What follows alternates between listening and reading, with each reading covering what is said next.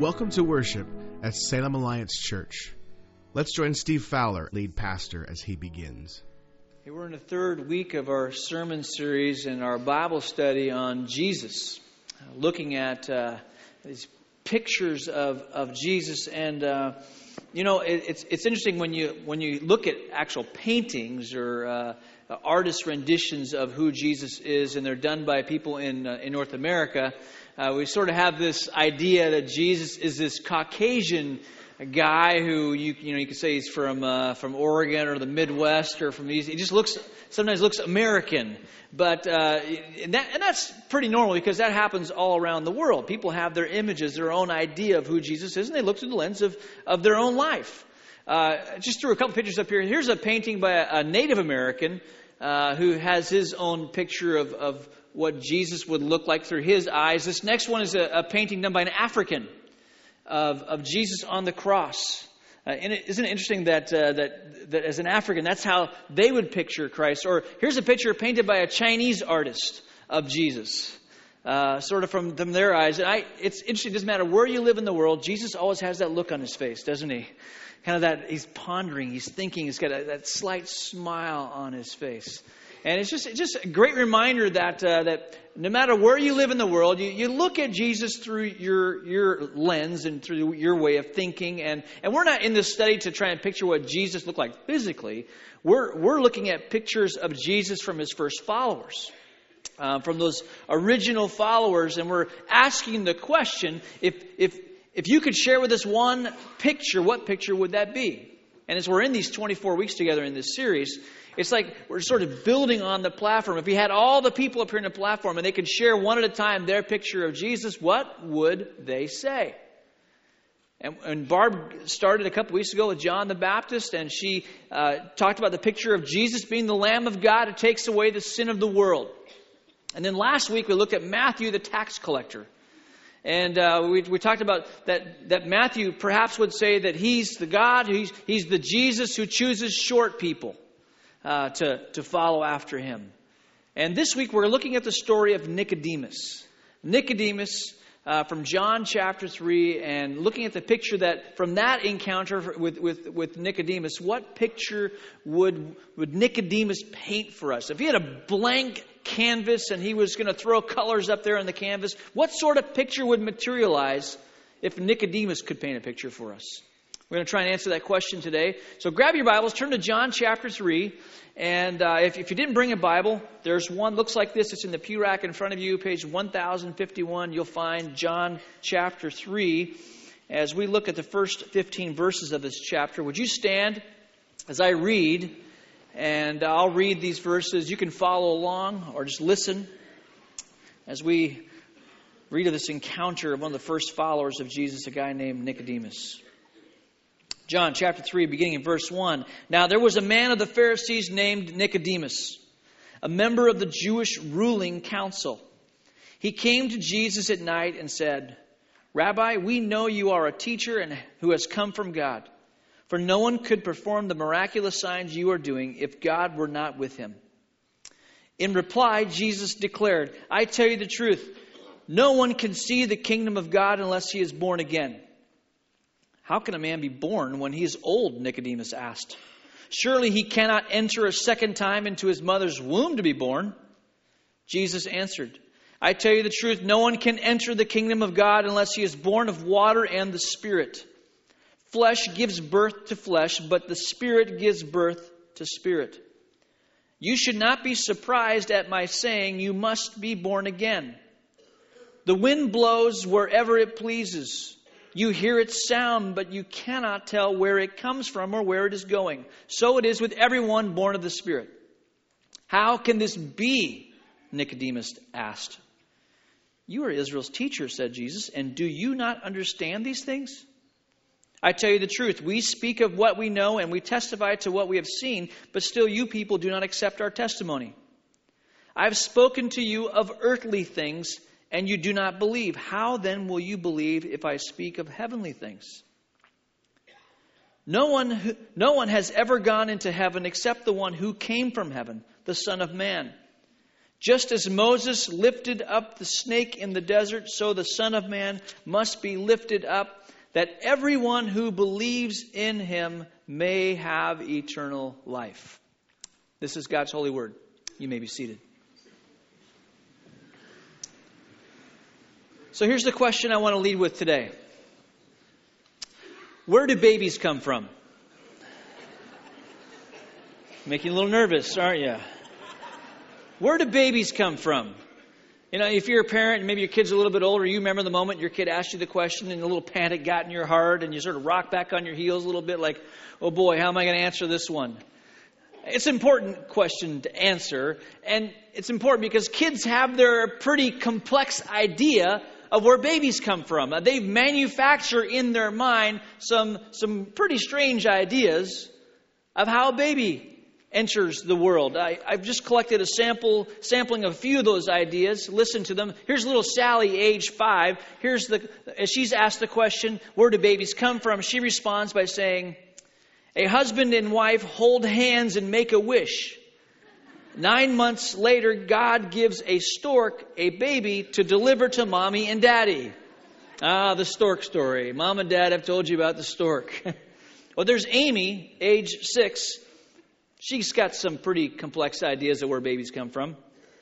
I think God makes babies using a very special magic. They grow in mom's tummy. I think God rolls a dice. Maybe that's got hundreds of numbers on it. Each lady has a number. And if that number matches the number that's on the dice that God throws, the lady gets a baby growing in her tummy. Some of you ladies are going, I hope my number does not come up. uh, I think I think ladies are pregnant for about a month, and then the baby comes out of the tummy. I remember being in my mom's tummy. It was lovely and warm inside. uh, some of you are saying, some of the ladies are thinking, yeah, one month would have been nice. Frederica, age six, she says, Well, babies come from mom's tummy. They, they start like an egg. I'm not sure how the egg gets there to begin with. I think it comes from food. You eat lots of food, very healthy food, and, and make, that makes the egg. But you do have to eat very healthy food, even like 18 broccolis a week. The egg in the tummy grows bigger and bigger. Then the mummy goes, the mom goes to the hospital, and the doctor cuts open her tummy, and she can see the little baby peeping out. there is a tube between mommy and baby that feeds the baby before it is born, and then that turns into your tummy button. That's where babies come from. Babies don't grow in the ground and they don't, they don't come from the sea or anything. Broccoli. Wow. Here's George, age seven. The first boy asked this question Where do babies come from? Our mom gets pregnant from drinking from a man's cup. Everyone knows that.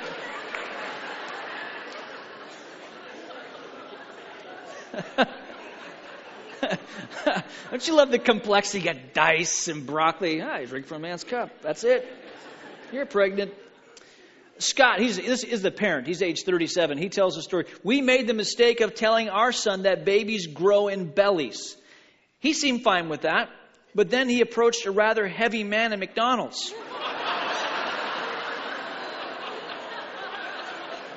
and asked him, When's your baby going to be born? He said they were dying of embarrassment, left a few facts out. Where do babies come from? I mean, kids have some pretty complex ideas, don't they? I mean, it's it's the stork. It's uh, it's rolling the dice, and if your number comes up, you're pregnant. You eat very healthy. I mean, you eat 18 broccolis a day. You drink from a man's cup, and you might get pregnant. Kids have all these ideas of how and where babies come from. And yes, someday you need to have the conversation with them, but that's not today. Uh, you, you need to have the conversation with them. And I think I think in John chapter 3, what's happening here is that Jesus is having a conversation with a man who has his own idea of, of how you're born into the kingdom, of how you're accepted by God or how you can be approved by God. He's got his own complex system. Eh, the stork, roll the dice, eat healthy, eat 18 broccolis, drink from a man's cup. It's a system that by, if you do these things, then you can sort of climb your way, you can work your way into the kingdom of God. And what Jesus is going to do in John chapter 3 is have the talk with Nicodemus the Pharisee.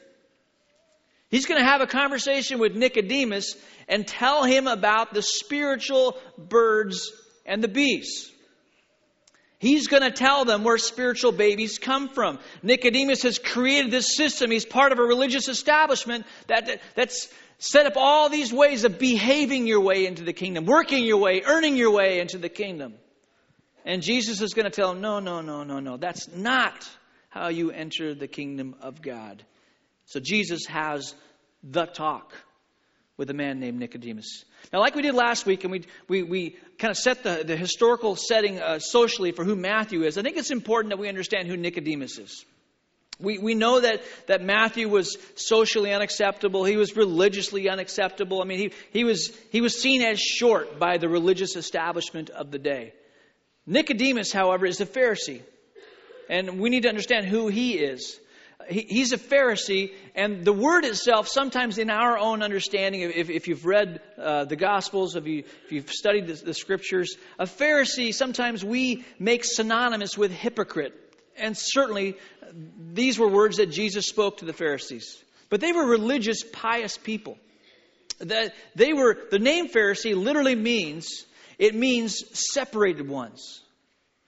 They, these were people who, these were men who separated themselves from all that was evil, all that was wrong, and they wanted to live holy and righteous lives. There were about 6,000 of these guys in Jesus' time. They were religious, they were pious, they would have prayed three times a day. Nicodemus would have set times of prayer every day. He'd give alms to the poor, he'd go to the temple and give his tithe and his offering. He was a very religious man. He, uh, he would have memorized much of Scripture um, he, he would have, the Pentateuch, the first five books of the Bible, he would have put to memory. And the Pharisees believed that those first five books were sort of an ethical standard for moral conduct.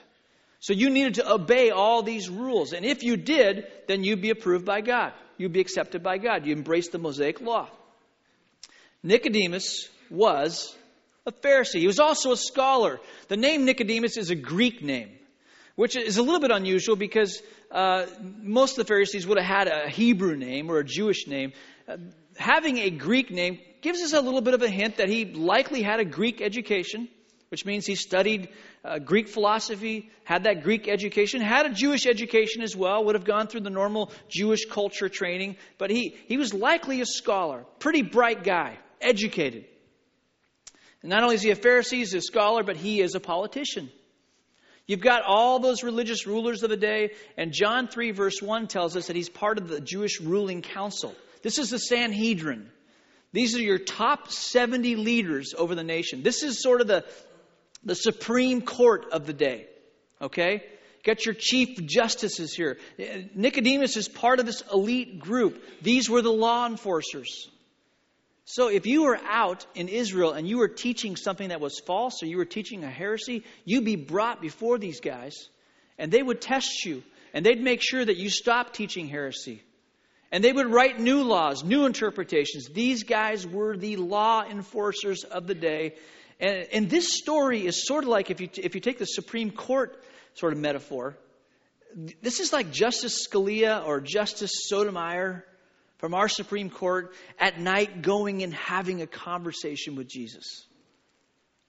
Going to have a conversation with Jesus. Now, remember this Matthew last week, we said he, he probably would have said that he's the God, he's the Jesus who chooses short people. And on the other end of the spectrum, here we have Nicodemus, who you might say was too tall.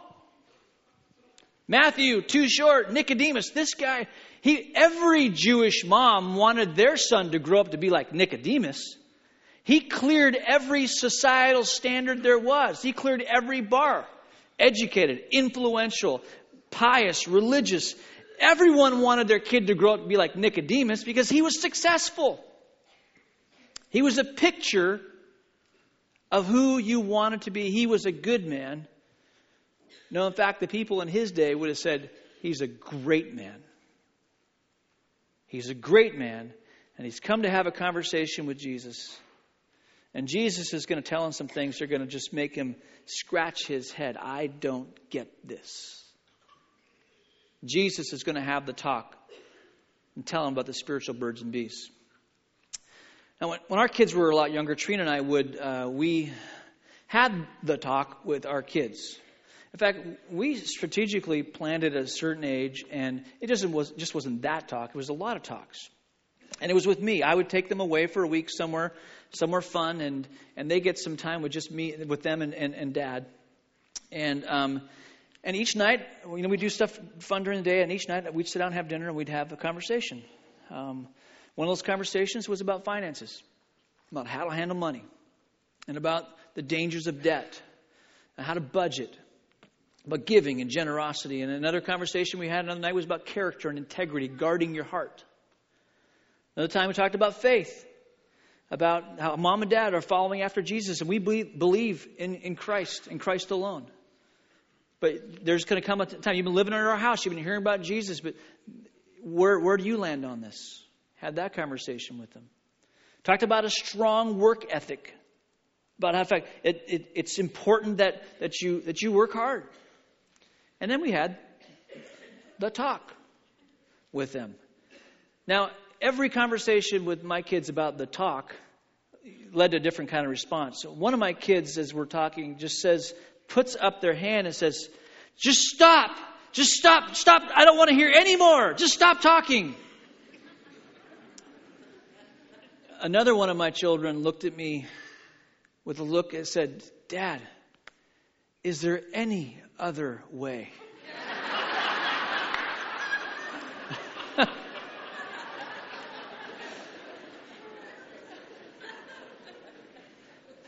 I think when Jesus has this conversation, when he has the talk about the spiritual birds and bees with Nicodemus, that's exactly what Nicodemus is doing. He's like, whoa, whoa, wait a minute. What are you talking about? Why is he doing that? Because he's developed this complex system of where babies come from. Eat some broccoli, drink from a man's cup, the stork appears, roll the dice, obey the law, do this, pray, give to the poor, separate yourself. You do all this stuff. You can earn your way, you can behave your way, you can buy your way into the kingdom of God. And Jesus is going to tell him about the spiritual birds and bees, and it's going to shatter his worldview. So Nicodemus is having this conversation and he's sort of developed a prologue. You ever notice that when someone comes to Jesus, they've got their prepared question? Rabbi, I got a question for you. And Jesus ends up responding by asking a question, really cutting to the core of why they're asking the question. Or if they prepare a, a prologue like Nicodemus has, Jesus, we know that you are a teacher sent from God because nobody can do the things that you're doing and not be sent from God. And he prepares this prologue, and Jesus sort of like just shifts gears, puts his foot on the gas pedal, and says this in verse 3 No one can see the kingdom of God unless he is born again. Okay, here we go. Nicodemus has come, and Jesus is going to speak to the core of what he knows Nicodemus needs to hear. And, and here's what, as Jesus begins the talk with Nicodemus, here's what he tells him. Verse 3 he says, No one can see the kingdom of God. You can't see it, Nicodemus, until you're born into it.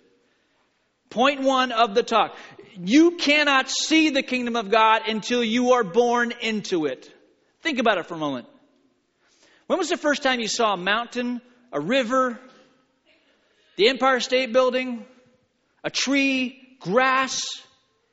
Did you see that before you were born? No. You saw those things after you were born, right? You didn't see these things before you took your first breath on planet Earth. You were born on this planet. You had nothing to do with that. And then you saw. And what Jesus is telling this Pharisee named Nicodemus is that you cannot see the kingdom of God. You can't see it, Nicodemus. You think you can see it. You develop this complex system that will you think will help you to see it, but really you're blind. In fact, he would tell his disciples that the Pharisees were blind. Matthew chapter 15, he's talking to his disciples about the Pharisees and says, Leave them, they are blind guides. If a blind man leads a blind man, both will fall into a pit. In our day and age, we have, if someone is blind or they're, they can't see very well, they'll have a dog that will guide them, have a guide dog that will, that will lead them through. Would you choose a, if you're blind, would you choose a guide dog that was blind? Absolutely not. That's ridiculous. You want someone to guide you who knows the way, who can see their way. If you're blind and you have a family member who's blind, another one who can see, do you choose the blind person to lead you? That's absurd. Of course not. You're going to choose someone who can guide you because you don't want that to happen. You don't, have, you don't want to fall into a pit. You don't want a blind person leading a blind person. And that's what Jesus is telling Nicodemus. Nicodemus, you're Pharisees. This group, you're blind guides. And you can't even see the kingdom of God unless you're born into it. Some of you have heard me tell the stories when I was growing up in Hong Kong in a second, third grade, lived in this apartment building. And uh, my mom still cringes when I tell these stories um, because she was a good mom. She is a good mom. Uh, comes to the five o'clock service and just cringes when I tell these stories because when we were living in, in Hong Kong in this apartment building, down below the apartment building was a convent for blind nuns. And so mom would tuck my brother and I in for a nap in the afternoon, and she would go lay down and rest. And my brother and I would sneak out of our beds, go down the elevator, cross the street, and go play in the convent for blind nuns. This is great fun for an eight year old. And we go there and we play Marco Polo we would see this is why I love the fact that God chooses short people. I can relate to Matthew. We, we, we would go and, and we'd, we'd, we'd stand against the wall, and then we'd, we'd see a blind nun coming with her cane, making her way, innocent as she is, coming to serve God in this convent. And when they got close, we go, boo!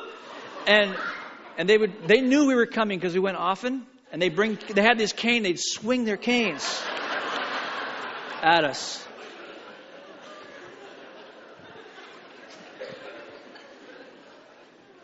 You know, if I were to take one of those very powerful spotlights and stand in front of one of those blind nuns and just shine it in their face, they'd never see it. It didn't matter how close you got to the light. It didn't matter how hard you tried to be enlightened. If you're blind, you'll never see the light. And that's what Jesus is telling Nicodemus. You cannot see the kingdom of God until you're born into it. You can't, you, on this physical world, world, you couldn't muster up, you couldn't work, you couldn't try hard to see on a, see a planet you were not born on. And Jesus is telling Nicodemus, you can't even see the kingdom of God until you're born in it. In verse 5, he says, you can't enter the kingdom of God unless you're born again. Not only can you not see it, you can't enter the kingdom of God unless you're born into that kingdom. Now, Nicodemus is asking all kinds of questions here. I, I don't get it, Jesus. I, I'm old. Am I supposed to get young? Am I supposed to crawl back in my mother's womb? What are you talking about? And, and and he's not getting it. And, and Jesus, you know, it's like you can't enter. I mean, try, try to go to the Portland airport and board a plane bound for New York. Try and go through security without a boarding pass. How's that going to work for you? They're going to say, no, you, you, you need a ticket, right? You need a ticket. And if you try and push the issue, you're going to make some nice friends and they're going to take you to a side room, right? You cannot enter. The, these ideas are foreign to us, but there's only one way to be born on planet Earth. And what Jesus is telling Nicodemus is that there's only one way to see the kingdom of God, to enter the kingdom of God, and that is to be born again. Nicodemus is not getting it, and this is where I imagine in my mind's eye that Jesus is sort of rubbing his forehead and saying, You are Israel's teacher. And you don't understand this? If I speak of earthly things you don't understand, how are you going to understand when I speak of heavenly things? He's trying to have the talk with him, and Nicodemus is saying, What are you talking? I don't get it. I, I thought it was roll the dice, eat the broccoli, drink from a man's cup, wait for the stork. And Jesus is saying, No, no, no. No. You can't see it, you can't enter it unless you're born into it. And perhaps Jesus takes a deep breath and tells a story that he knows Nicodemus would have memorized from Numbers chapter 21. It's the story of the people of Israel who've been brought out of Egypt. They're making their way to the promised land. And on that journey, it's been a long one, been some setbacks. They've made some mistakes. And they're outside of Edom, which is like modern day Jordan, uh, just outside of Petra. And, and now they're complaining against God and they're complaining against Moses. And they're saying things against God and saying things against Moses. And God hears, and so he is going to discipline his people. And Numbers 21 tells this really fascinating story of God who who basically releases these snakes. They're referred to as fiery serpents. And as the people are walking their way around Edom, these snakes are biting them, and people are dying from the snake bite. And, and there's a lot of them that are dying. And people are putting two and two together. We sinned against God, we sinned against Moses. We need to go back and confess this. They go to Moses, they go to, and ask him to pray because they know they've sinned, and Moses prays, and this is what God tells Moses. Moses, I want you to take some bronze and I want you to fashion a serpent out of that bronze. And I want you to take that bronze serpent and I want you to put it on a pole and stand it up in the camp. And I want you to go and I want you to tell the people that when you are bitten by one of those fiery serpents, and you want to be healed, then you go and you look at that serpent on the pole. And can I say, just in all reverence, is that not, not the most ridiculous thing you've ever heard? You're telling me that when a rattlesnake sticks its fangs into my calf and the poison is coursing through my veins and it's going to kill me, that I'm supposed to go and look at a snake on a stick and believe that I'm going to be healed. I mean, think about it. In our day of medicine and technology and what we understand today, a snake on a stick? Donald Barnhouse, biblical scholar, says it's interesting to note what, what God doesn't say to Moses. He doesn't say to Moses, Moses, here's the recipe for the cure. Take a pinch of that, take an ounce of that, add some water, stir it, boil it over water, I mean, boil over fire for a while. And then you'll have the cure, have it, everyone drink it, and you'll no longer be, you'll be immune to these snake bites. No, that's not what he says. He doesn't say, Moses, here's what I want you to do. I, I want you to start a society for the extermination of fiery serpents. And I want you to print t shirts, and I want you to go around and form committees, and you're going to go block by block, and you're going to eradicate the camp of all these fiery serpents. No, no society for the extermination of fiery serpents. No t shirts sold. He, he doesn't even say, Go to the serpent on the pole and pray, and then I'll heal you. No. You go look at it. Literally in the Hebrew, it means to, to go and gaze, to investigate, and then to put your trust in. You go and gaze and you investigate, you look and put your trust in the fact that this serpent can heal you, and then you'll be healed. Think about it for a moment. Put it in our own context, because this is not just a small camp, not a room this big. We're talking million, over a million people. Imagine the size of Salem and Keizer.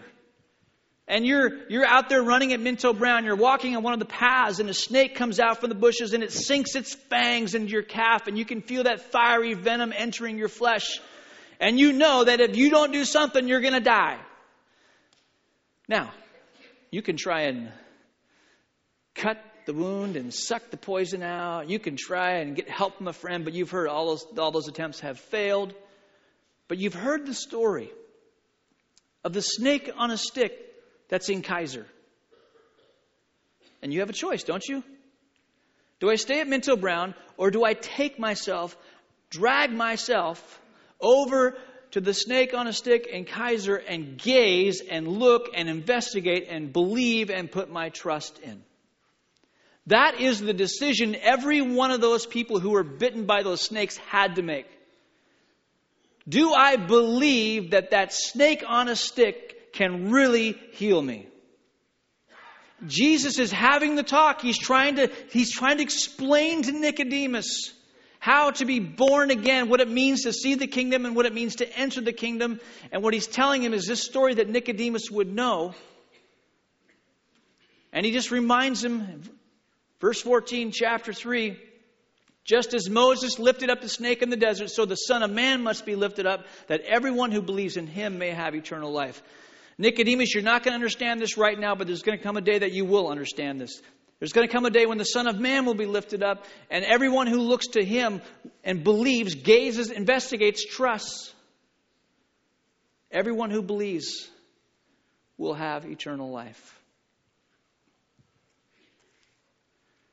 I don't think Nicodemus leaves that conversation in John 3 a follower of Jesus. We, we don't know. I, I don't think he leaves that. I think he leaves that conversation going, that, that one made my head spin. I, I thought it was a stork. I thought it was the broccoli. I thought it was the dice. The man's cup. I thought I could behave my way. I could work. I could climb my way. I could buy my way. I could be good enough.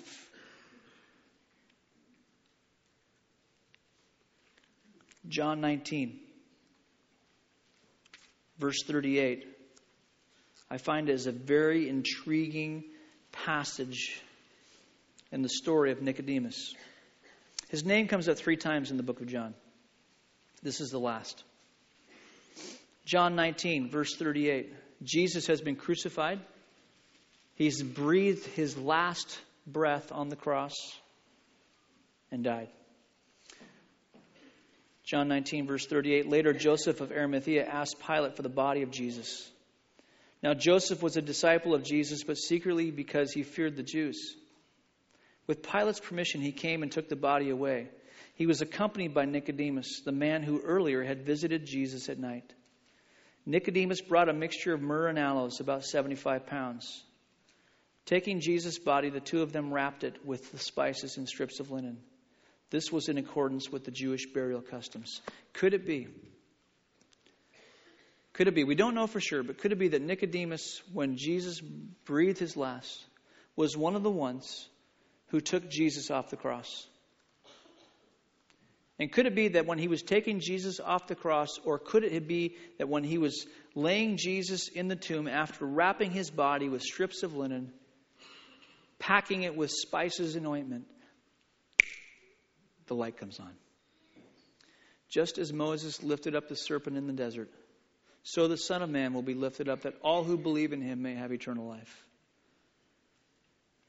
And could it be it was at that moment could it be that Nicodemus becomes a Christ follower at a funeral?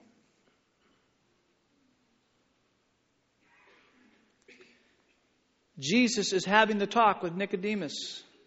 Nicodemus has got all his complex systems in place of how you're approved and accepted by God. Behave myself. Follow the rules. Give do good works, do all this, do it all, and then and I'll, maybe I'll be accepted by God. But when do you know that you've been good enough? How do I know how good is enough? And Jesus has told him it's not the broccoli, it's not the dice, it's not the religious system, it's not the rules. No one can see, no one can enter the kingdom of God unless he is born again.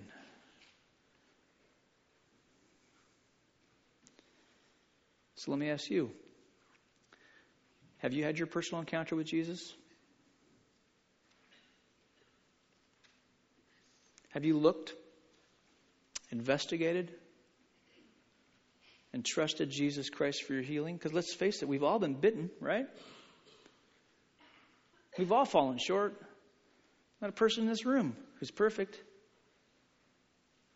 And Jesus, the perfect one, who should not suffer the consequences of death, because that's the result of sin, goes to the cross and dies as your and my substitute, so that every one of us who has been bitten can look to him, believe, and be healed. And the moment you do, you see. you enter. Have you had a personal encounter with Jesus Christ? If you have, then joy should flood your soul because you do see and you and you do enter. The kingdom of God is yours. And you take your first breath as a baby, but if you haven't, are you gonna are you gonna roll the dice, eat the broccoli, drink from a man's cup, thinking that's how you make a spiritual baby? Or are you gonna trust the one who's been there already, who's come to tell us about it? Have you had a personal encounter with Jesus Christ? If Nicodemus were up here on the platform today and we were to ask him, Nicodemus, what's your picture of Jesus that we need to see? Paint it for us. I think Nicodemus would just clearly say this. He would say, He's the Jesus who told me I can't climb my way into the kingdom. He's the Jesus who told me I can't earn my way, I can't behave my way, I can't climb my way into the kingdom. I had to be born again. That's the picture I believe Nicodemus would paint for us. You've been listening to Steve Fowler, lead pastor at Salem Alliance Church. If you've enjoyed this message, we'd love for you to be our guest at our worship service on our main campus at 5th and Market Streets in Northeast Salem. Worship services are Saturday at 5 and 6:30 p.m. and again on Sunday at 8, 9:30 and 11 a.m. If you'd like to receive a free Bible, and more information on how to become a Christ follower, feel free to call our office at 503 581 2129. We'd love to know how we can serve you. And once again, that's Salem Alliance Church at 5th and Market Streets in Northeast Salem.